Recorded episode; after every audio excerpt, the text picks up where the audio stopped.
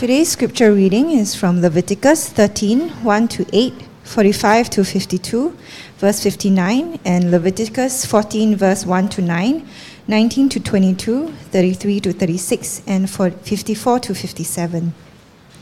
The Lord spoke to Moses and Aaron, saying, When a person has on the skin of his body a swelling or an eruption or a spot, and it turns into a case of leprous disease on the skin of his body, then he shall be brought to Aaron the priest, or to one of his sons, the priests, and the priest shall examine the diseased area on the skin of his body.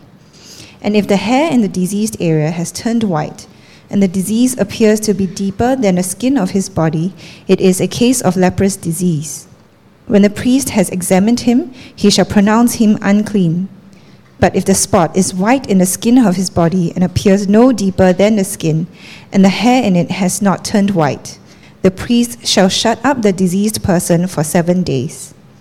And the priest shall examine him on the seventh day and if in his eyes the disease is checked, and the disease has not spread in the skin, then the priest shall shut him up for another seven days. And the priest shall examine him again on the seventh day. And if the diseased area has faded, and the disease has not spread in the skin, then the priest shall pronounce him clean. It is only an eruption. And he shall wash his clothes and be clean. But if the eruption spreads in the skin, after he has shown himself to the priest for his cleansing, he shall appear again before the priest. And the priest shall look, and if the eruption has spread in the skin, then the priest shall pronounce him unclean. It is a leprous disease. The leprous person who has the disease shall wear torn clothes and let the hair of his head hang loose, and he shall cover his upper lip and cry out, Unclean, unclean. He shall remain unclean as long as he has the disease. He is unclean. He shall live alone. His dwelling shall be outside the camp. When there is a case of leprous disease in a garment, whether a woolen or a linen garment, in warp or a woof of linen or wool, or in a skin or in anything made of skin, if the disease is greenish or reddish in the garment, or in the skin or in the warp or the woof or in any article made of skin, it is a case of leprous disease, and it shall be shown to the priest. And the priest shall examine the disease and shut up that which has the disease for seven days. Then he shall examine the disease on the seventh day. If the disease has spread in the garment, in the warp, or the woof, or in the skin, whatever be the use of the skin, the disease is a persistent leprous disease. It is unclean. And he shall burn the garment, or the warp, or the woof, the wool, or the linen, or any article made of skin that is diseased. For it is a persistent leprous disease. It shall be burned in the fire. This is the law for a cause of for a case of leprous disease in a garment of wool or linen, either in the warp or the woof, or in any article made of skin to determine whether it is clean or unclean. The Lord spoke to Moses, saying, This shall be the law of the leprous person for the day of his cleansing. He shall be brought to the priest, and the priest shall go out of the camp, and the priest shall look. Then, if the case of leprous disease is healed in the leprous person, the priest shall command them to take for him who is to be cleansed two live clean birds, and cedar wood, and scarlet yarn, and hyssop and the priest shall command them to kill one of the birds in an earthenware vessel over fresh water. He shall take the live bird with the cedar wood and the scarlet yarn and the hyssop, and dip them and the live bird in the blood of the bird that was killed over the fresh water. And he shall sprinkle it seven times on him who is to be cleansed of the leprous disease. Then he shall pronounce him clean, and shall let the living bird go into the open field.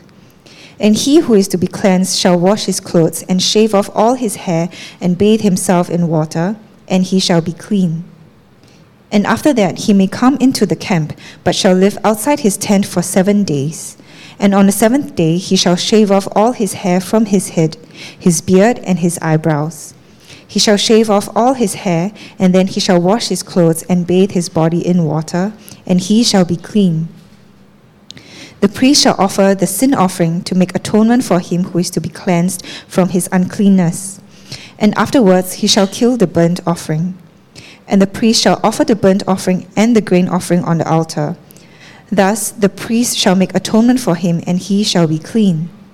But if he is poor and cannot afford so much, then he shall take one male lamb for a guilt offering to be waved, to make atonement for him, and a tenth of an ephah of fine flour, mixed with oil for a grain offering, and a log of oil. Also two turtle doves or two pigeons, whichever he can afford. One shall be a sin offering, and the other a burnt offering. The Lord spoke to Moses and Aaron, saying, When you come into the land of Canaan, which I give you for a possession, and I put a case of leprous disease in a house in the land of your possession, then he who owns the house shall come and tell the priest, There seems to me to be some case of disease in my house. Then the priest shall command that they empty the house before the priest goes to examine the disease, lest all that is in the house be declared unclean and afterwards the priest shall go in to see the house. This is the law for any case of leprous disease, for an itch, for leprous disease in a garment or in a house, and for a swelling or an eruption or a spot, to show when it is unclean and when it is clean. This is the law for leprous disease. This is the word of the Lord.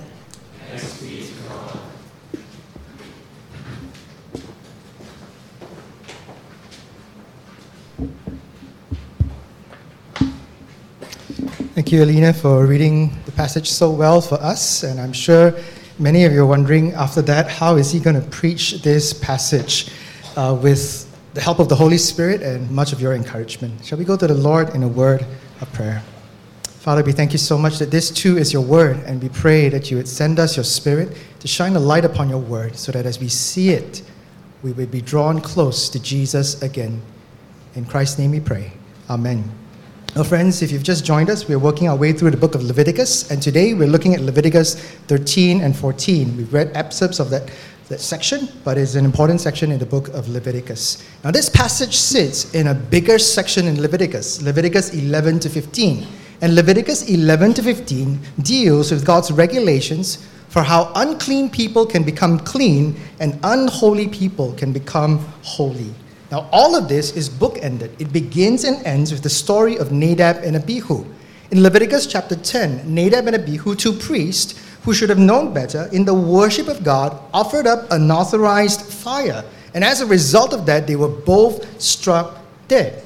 Right after that incident, Leviticus 11 to 15 is given to us. God gives us his regulations for clean and unclean, holy and unholy. And after all of these regulations are given, at the end, Leviticus 16, verse 1, Nadab and Abihu are mentioned again. So, this entire section, 11 to 15, is bookended by the story of Nadab and Abihu, which tells us, friends, that 11 to 15 is here so that another incident like Nadab and Abihu will not happen. So that when God's people enter into his holy presence, they will know that he is holy, and they too need to be holy, and thus not die as Nadab and Abihu did in Leviticus chapter 10. And as we've studied 11 to 15, we've seen that it has to do with everyday things. In chapter 11, it's about the food that we eat. In chapter 12, that we looked at last week, it's about childbirth. Today, in Leviticus 13 and 14, it describes for us what to do when they become unclean because of an infectious disease. You see, friends, Leviticus 13 and 14 are one unit. How do we know they're one unit? Because the same Hebrew word that has been translated leprous disease is used over and over and over again in Leviticus 13 and 14. It describes a disease that you can get on your skin, that you can have on a garment, and you can have even in a home. Now, because it's a relatively long passage, let me kind of break it down for you and show you how it fits together. Number one, Leviticus 13, verse 1 to 46, shows us how to identify and treat persons with this infectious disease. So it's for persons.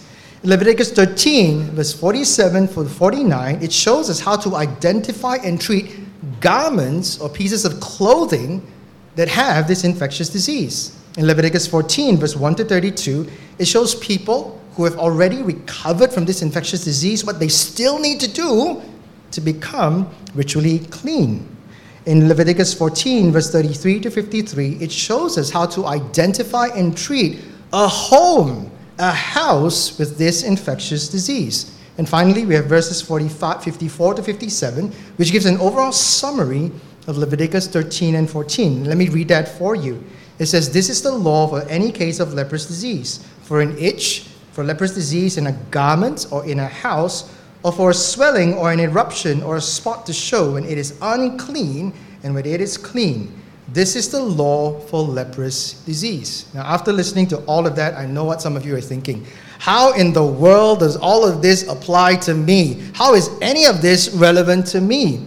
Is this God's idea of safe distancing measures? Should we employ these things to keep us safe from infectious diseases?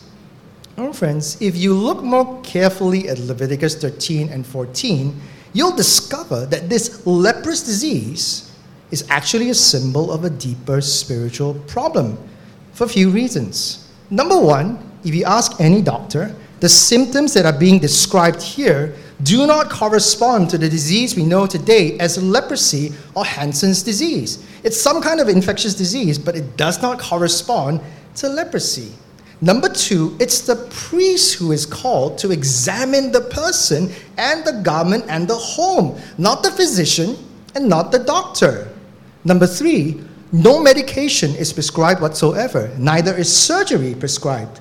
Number four, when a person who has already recovered physically from this infectious disease, he still needs to go through a religious ritual to become clean.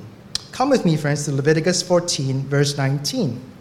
Leviticus 14, verse 19 says this The priest shall offer the sin offering to make atonement for him who is to be cleansed from his uncleanness. So, friends, this leprous disease is not Hansen's disease. It's not leprosy as we know it today. It's some kind of infectious disease, but it is a symbol of a deeper spiritual problem. It's a symbol for sin. Old Testament scholar Peter Lee puts it this way Just as sin cuts them off from the holy presence of the loving God, these unclean diseases do the same. The external plague like nature of these diseases rejects the internal and true infestation, reflects the internal and true infestation of the moral corruption of sin.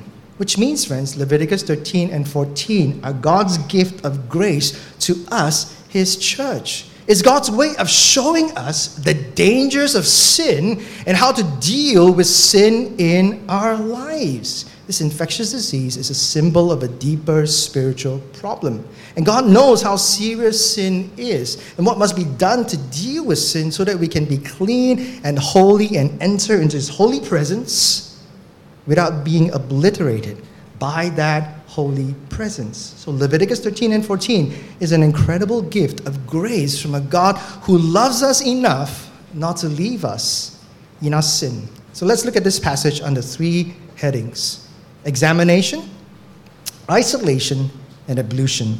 Examination, isolation, and ablution. We begin with examination. Now, friends, if you look through Leviticus 13 and 14, you will see that it gives us a standardized way for the priest to examine and identify infection in persons, garments, and homes. Firstly, the priest is to look out for the symptoms of this disease. If you look at verse 3, there's a phrase there. The priest shall examine, and later on he shall look. That phrase, the priest shall examine or shall look, is applied for people, Leviticus 13, verse 3, for garments, Leviticus 13, verse 50, and for homes, Leviticus 14, 36. In other words, there is a set of observable criteria given by God to the priest to determine whether or not there is indeed an infectious disease. For example, look at verse 3. Has the skin turned white, and is the disease deeper than the skin? Or verse 15, is the flesh raw? Or verse 49, does the garment appear greenish or reddish? And then for the homes, look at Leviticus 14:37. The priest is to look out for greenish or reddish spots that go beneath the surface. There is a set of criteria that God Himself has given to the priest to determine whether something has been infected by this disease or not, whether it's a person, a garment, or a house. Secondly, the priest then makes a pronouncement of clean or unclean. And this is the same for the person, verse 3, for the garment, verse 51, or even the home, Leviticus 14 36. Now, friends, in some cases, the initial examination is inconclusive. In those cases, if you look at verse 4, verse 50, and Leviticus 14 38, the person or the garment or the home is shut up or quarantined for seven days before another examination takes place to determine whether it's clean or unclean, whether or not there exists an infectious disease in the person, garment, or home. So, as we take a step back, friends, we notice there's a clear set of criteria and there's a sense of intentionality in identifying the disease. And friends, that's exactly what we as God's people need to deal with sin. You see, friends, otherwise we end up calling something sin that isn't sin, or we end up not calling something sin that is indeed sin. One pastor, Roland Barnes, wrote an article and he puts it this way Sin is not your opinion of what is right and wrong. Neither is sin defined by your preferences. Sin is defined in terms of God's law because God's law is a reflection of His holy character. Friends, sin is not determined by your opinion, neither is it determined by your preferences. It's determined by God's law because God's law is a reflection of His holy character.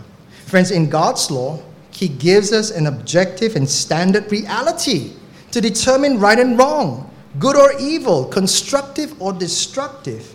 And all of this, friends, is incredibly freeing. Now, why, you may think? You see, friends, if you base your idea of sin on your own opinions and preferences, if you're honest with yourself and you look deep inside, you have competing opinions and competing preferences in your heart. I experience that all the time. I want to get fit, so I'm heading to the gym, but then the hawker center beckons. There are conflicting opinions and preferences in your heart. And so, if you base your idea of sin on your own opinions and preferences, you will be enslaved by every whim and fancy you have. On the other hand, if you've been more sophisticated, you recognize how weak you are. You say, okay, I'm not going to look into my own heart. I'm going to look at society. I'm going to look at my friends. I'm going to look at people who I respect. And I'm going to get an idea of what is good or bad, evil uh, or, or good, or, or helpful or not helpful. I'm going to look at them and see what they think. Friends, try pleasing everybody and you please nobody. Why, friends? Because they will have different opinions and preferences. And not only will they have different opinions and, and, and preferences among them, within them they've got different opinions and preferences. And so if you base your idea of sin on what they think, that's enslaving too. You're enslaved to the shifting sands of your cultural moments. Look inside, you're enslaved to the shifting sands of your own whims and fancies. Look outside, and you're enslaved to the shifting sands of your cultural moments. There is no firmness, there is no steadiness. Everything is moving. Friends, God is more gracious than that. He does not want to leave us in a place where we are uncertain about where He is and who He is and what He is like. And sin is too serious a problem for God to leave us guessing. And so he gives us his law. Psalm 19, verse 7 says, The law of the Lord is perfect, reviving the soul. The testimony of the Lord is sure, making wise the simple. Romans 7:12 says the law is holy and the commandment is holy and righteous and good. In the law of God, we have perfection. In the law of God, we have what God gives us to revive our souls. It's a sure, sturdy, and wise testimony to who God is. It's a sure and clear definition of what is and is not sin. And when we give ourselves to understanding His law and His word, it helps us to call what is sin truly sin and to not call what is not sin sin. And that is incredibly important, friends, because if we go about saying something is sin when it is not sin, that's a sin. That's being oppressive. But if we go about calling something not sin that is sin, we are not given the opportunity to deal with the sin that kills us. And friends, sin, like this infectious disease, is not to be trifled with. It is deadly. John Owen, famous Puritan, famously put it this way Be killing sin, or sin will be killing you. Be killing sin, or sin will be killing you. And in this passage, one of the grave outcomes of sin is isolation. And we're going to move into our second point. Now, if a person is found to have the disease, Leviticus 13, verse 46 says, this person is to be put outside the camp. And he is to remain there as long as he has the disease. For an infected garment, Leviticus 13:52 says it is to be burnt up in the fire. If only a section of the garment is infected, verse 56 says you are to tear out that section. You are to isolate the rest of the garment from the infected section. Now, friends, if a house is found to be infected, Leviticus 14:40 says the diseased stones in that house are to be carried out and taken outside of the city. You see the repeated phrase, outside the camp, outside of the city. Now, friends, if the infection has spread throughout the house, the entire house needs to be demolished, and all of the stones are meant to be carried out of the city. Leviticus 14 45. In other words, that person or that garment or that section of the garment or that home or that part of the home needs to be isolated from the rest of the people and the rest of the camp of Israel. You see, friends, sin, by its very nature, is isolating. Sin, by its very nature, is isolating. In Genesis 3, verse 23 and 24, after Adam and Eve had sinned, they were driven out of the Garden of Eden. Why? Because God wanted to prevent them from eating from the tree of life and living forever in their sin. Because of their sin, they were isolated from the presence of Almighty God. Not only does sin isolate them from God's presence, sin isolates them from one another. After they sinned, we have the first instance of marital strife. God comes to Adam. Where have you been? Why did you eat? He says, The woman made me eat. First time, you have the man blaming the woman for something that he did. And as you trace the story through Genesis, you will see human strife and isolation getting worse and worse. Sin, friends, by its very nature, isolates us from God and it isolates us from one another. Let me give you two examples. If your sin is pride, you'll find it very hard to worship a being higher than you because you are that greatest being. So you're isolated from God. And if your sin is pride, everyone else is an idiot and unworthy of your affection and attention. So if your sin is pride, it isolates you from God and it isolates you from other people. And doesn't matter if you're nice to them, deep inside you hold them in contempt because they don't quite meet your standards. Now, friends, if your sin is envy, you are going to resent God for not giving you what the other person has. And if your sin is envy, you're going to resent the person that has the things that you want and you're going to despise the person that doesn't have the things that you want. Once again, sin is isolating. It isolates you from God, it isolates you from other people. Sin, by its very nature, my friends, is isolating. It keeps us away from God and away from other people. It isolates us from the kind of relationship, the life giving relationship we need with God in order to live. And it isolates us from this life giving relationship with others that we also need. Sin, by its very nature, is isolating. And the Bible is clear that if we continue down this path of unrepentant sin, Revelation 20:14 says we will be eternally isolated from God in the lake of fire. Sin, friends, by its very nature, isolates us from God and isolates us from one another.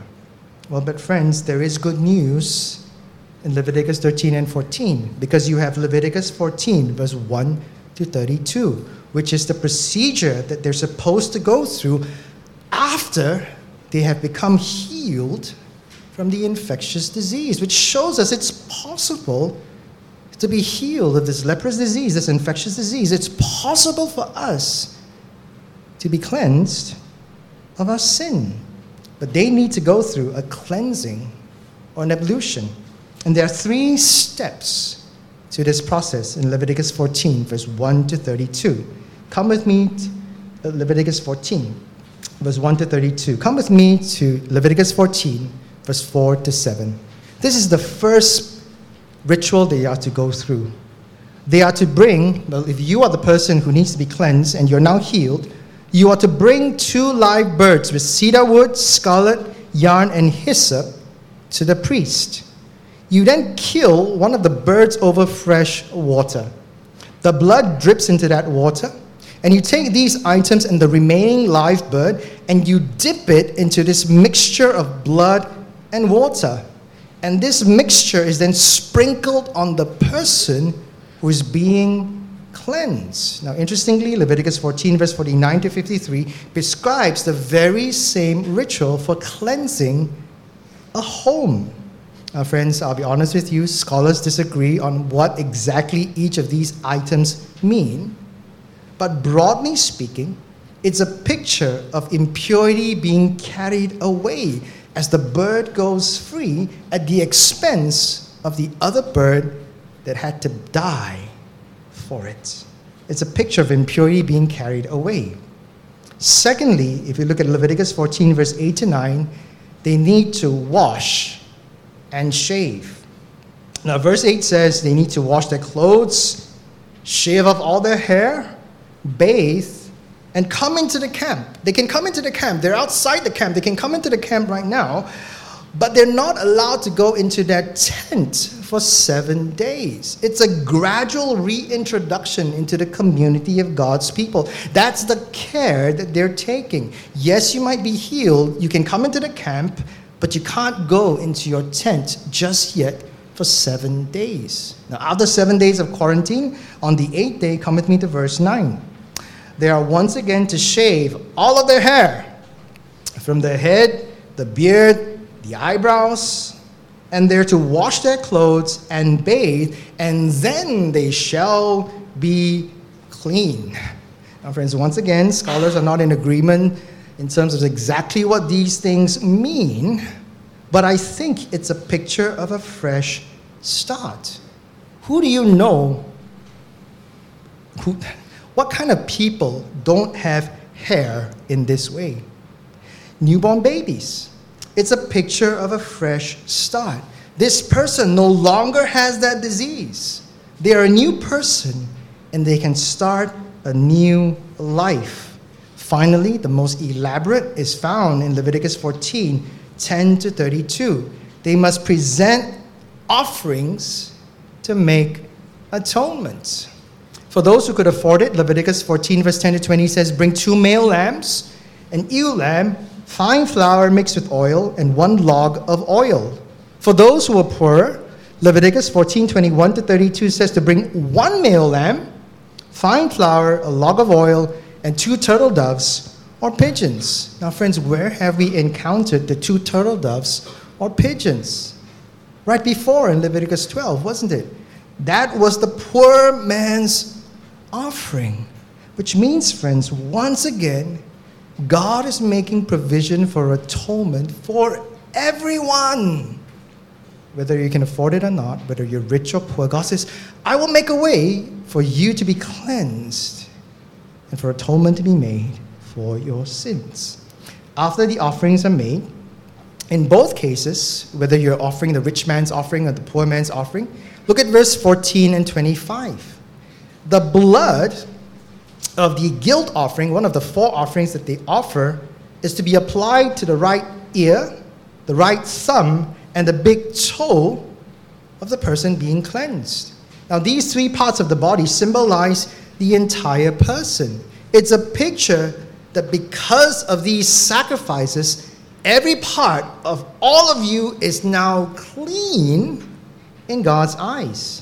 And then look at verses 16 and 27. The priest takes the oil and he sprinkles it firstly before the Lord. Now, oil is a picture of setting apart something as holy. And so the priest sprinkles, in a sense, God first.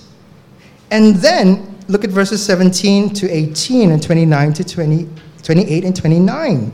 He takes the same oil that he has used to sprinkle the Lord before the Lord, and he applies it to the right ear, the thumb, and the big toe, and to pour the rest of it on the head of the person being cleansed. Now, verse 18 to 20 and verses 29 to 31 calls all of this making atonement. And it's a picture that the entire person is not only clean because of these sacrifices, but reconciled to God. Remember, friends, the word atonement comes from two words at one. People who were not at one with one another are now brought together and made at one because of sacrifice. And what's happening here, friends, with all of these rituals is a symbol and picture of the entire person being cleansed and reconciled to Almighty God. Friends, did you notice something as you studied the passage? Did you notice something very glaring? The thing that is most glaring about these passages is that there is technically no cure for the infectious disease. No cure at all.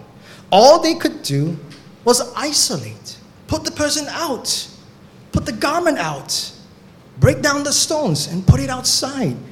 There was technically no cure for the infectious disease.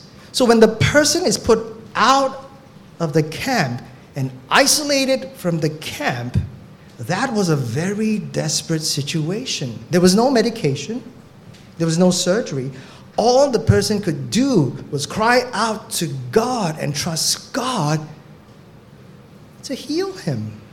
There is no cure other than isolation and waiting for God to heal. Now, friends, turn with me to Matthew chapter 8, verse 2 to 4. Matthew chapter 8, verse 2 to 4. In Matthew chapter 8, verse 2 to 4, we encounter a similar desperate situation. It says, A leper came to Jesus. Now, once again, friends, that word leper does not refer refer to someone with Hansen's disease or leprosy as we know it today. It's some kind of infectious disease. We're not quite sure why, but it's not what we come to know today as leprosy. A leper comes to Jesus and in desperation cries out, Lord, if you will, you can make me clean. He was in the same desperate situation as the person who had been put out of the city and out of the camp was. He didn't have to wait. It says here, without delay or hesitation, Jesus stretched out his hand, touches him, and says, I will. I am willing. Be clean. And the text says, immediately Immediately his leprosy was cleansed, he was healed. Friends, Jesus is the one who can ultimately heal and make someone clean. And because this infectious disease is a picture of sin, and Jesus' ministry, in his ministry, he healed many. It's a picture that he is the only one that can forgive sin and make us clean from our sins. Now, friends, in Matthew chapter 8, Jesus still tells this man who has been healed to show himself to the priest. He still needs to go through those three rituals in order to become ceremonially clean. But, friends, we don't have to. Do you know why? Because that man was living before Jesus was offered up as the final offering and sacrifice for sin. He still had to offer those animal sacrifices, but for us, Jesus has been offered on the cross as that final sacrifice for sin. Turn with me to Hebrews chapter 13, verse 12, and I'll close with this. Hebrews chapter 13, verse 12 says this Jesus suffered outside the gate, outside the city, in order to sanctify or to make holy the people through his blood.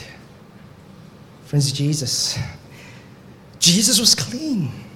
Jesus was sinless. Jesus deserved fellowship with God unending. Jesus did not deserve to be cast out of the city because he had no sin and no disease and no uncleanness of his own.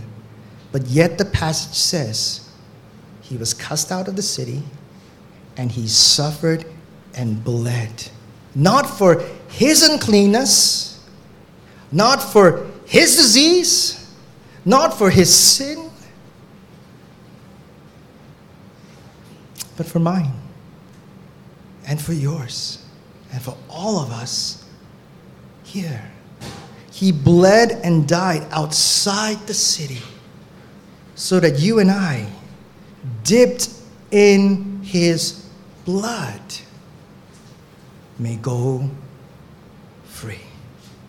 And in so doing, friends, all who embrace him by faith alone are forgiven, cleansed, and brought back into the city of God. And friends, do you realize that this is all of grace?